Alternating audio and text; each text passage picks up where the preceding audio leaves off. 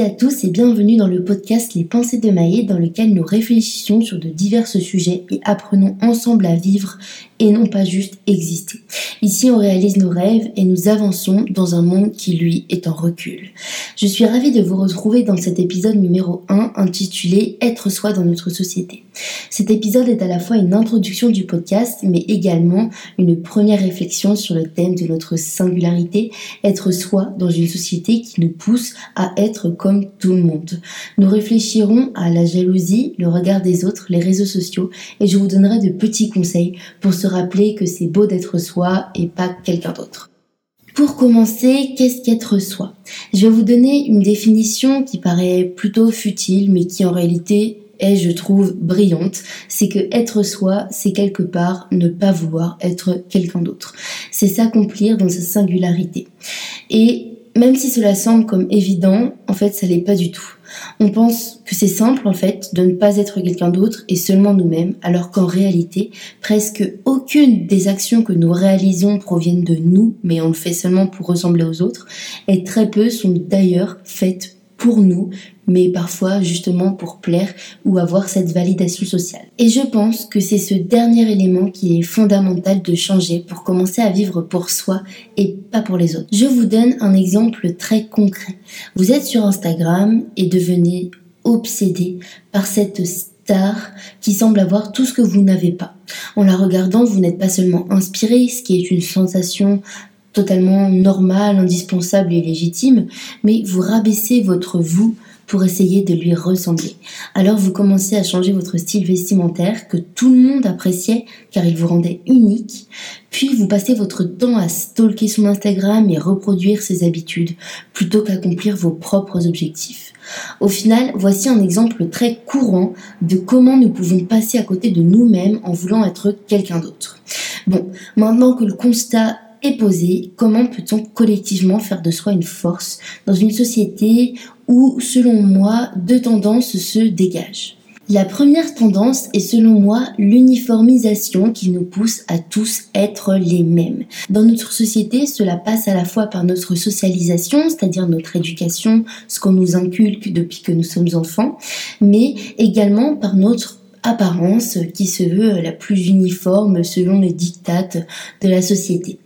Nous sommes des êtres socialisés à qui on inculque un certain parcours et certaines aspirations que l'on juge comme conformes tout en précisant inconsciemment des trajectoires interdites.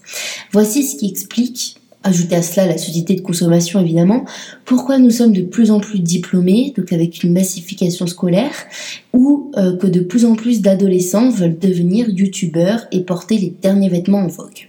Je ne dis pas que cette tendance est positive ou non, parce que c'est très nuançable, cependant cela reste pour moi un constat à effectuer. TikTok est d'ailleurs un très bon exemple du phénomène. Quelqu'un utilise un son et si cela plaît et où le créateur triste est célèbre, tout le monde reproduit la vidéo. La seconde tendance, complètement antagoniste, c'est la différenciation qui est plutôt valorisée dans notre société, même si cela reste dans une certaine mesure. Beaucoup de marques mettent aujourd'hui en avant l'originalité dans leur but marketing évident de nous faire tous et tous acheter cette même chose qui à la fin donc n'est plus originale du tout. Dans la société, il me semble que c'est un petit peu pareil, dans le sens où on a cette injonction à être comme tout le monde, mais ne pas faire pareil que tout le monde. C'est une phrase à méditer, je pense, parce que en vrai, ça paraît pas évident comme ça à la première écoute, mais c'est être comme tout le monde pour être intégré, accepté à notre société, mais ne pas faire pareil que tout le monde pour justement se faire remarquer et quelque part apprécier. Et je pense que c'est un mécanisme qui est peut-être même inconscient, qui est le plus répandu dans notre société. Je sais pas si vous êtes d'accord. Bon, euh, plutôt que de partir dans de longs et fastidieux débats philosophiques, voici une petite recette pour faire de soi une force. Voilà, c'est très subjectif, ce sont mes conseils. À vous de piocher dedans et de voir s'ils résonnent en vous. Tout d'abord, trouvez vos passions ou alors assumez que vous n'en avez pas ou que vous n'en avez pas encore trouvé. Trouvez votre truc, ce qui vous fait vibrer, et puis dédiez-y du temps parce que ça fait partie de vous de donner du temps à vos passions, de vous accomplir dans ces dernières. Par ailleurs, deuxième conseil, faites entendre votre voix. On a beau souvent reprendre les arguments des autres en discutant, en fait, peu importe. Tant que dès que votre vous a quelque chose à dire, vous le dites. Je pense qu'oser parler et donner notre opinion, ça permet de laisser de la place à notre existence dans ce monde. On se rappelle historiquement plus des choses que les gens ont dit ou fait plutôt que leur apparence. Donc en fait, être soi, c'est s'exprimer et c'est pas juste ressembler à. Enfin, dernier conseil, on devrait tous et toutes apprendre à s'inspirer des autres plutôt que de les envier ou de les jalouser.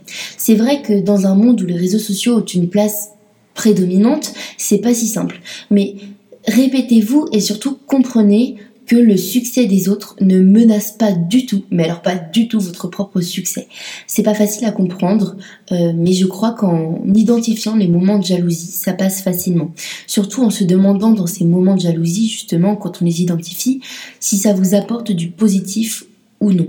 Et vu que la réponse est souvent non, eh bien, vous n'userez plus d'énergie à envier d'autres humains qui vous envient sûrement en plus également. Bon, en bref, ces conseils, moi, je suis encore en train de les appliquer au quotidien. C'est pas parce qu'on donne des conseils, que ce soit dans des vidéos ou des podcasts, qu'on les applique nous-mêmes à la lettre ou à la hauteur de nos espérances, parce qu'on reste tous et toutes des humains ou des humaines. C'est pour cela que ces podcasts sont plutôt des espaces de réflexion. De réflexion pour moi qui crée ce podcast, mais également pour vous qui l'écoutez. C'est également un moment à soi, un moment pour être soi-même finalement, si on continue dans le thème du podcast une safe place où l'on se développe et réalise nos rêves. Je terminerai cet épisode un peu plus long que je ne le pensais par une citation que je trouve très inspirante qui nous rappelle qu'il faut profiter de la vie qui est courte quand on pense à l'échelle du temps. C'est une citation de Simone de Beauvoir qui disait À partir de l'heure où vous êtes né, vous commencez à mourir. Mais entre la naissance et la mort, il y a la vie. Merci d'avoir écouté ce podcast. Je suis ravie s'il vous a plu et désolée s'il n'est pas parfait pour l'instant. C'est le premier épisode. Je pense que j'aurai l'occasion de perfectionner ça euh, au fur et à mesure des semaines. En tout cas, si ça vous a plu ou, euh, ou même si vous étiez juste curieux d'écouter, eh bien, j'espère vous retrouver la semaine prochaine pour un prochain épisode.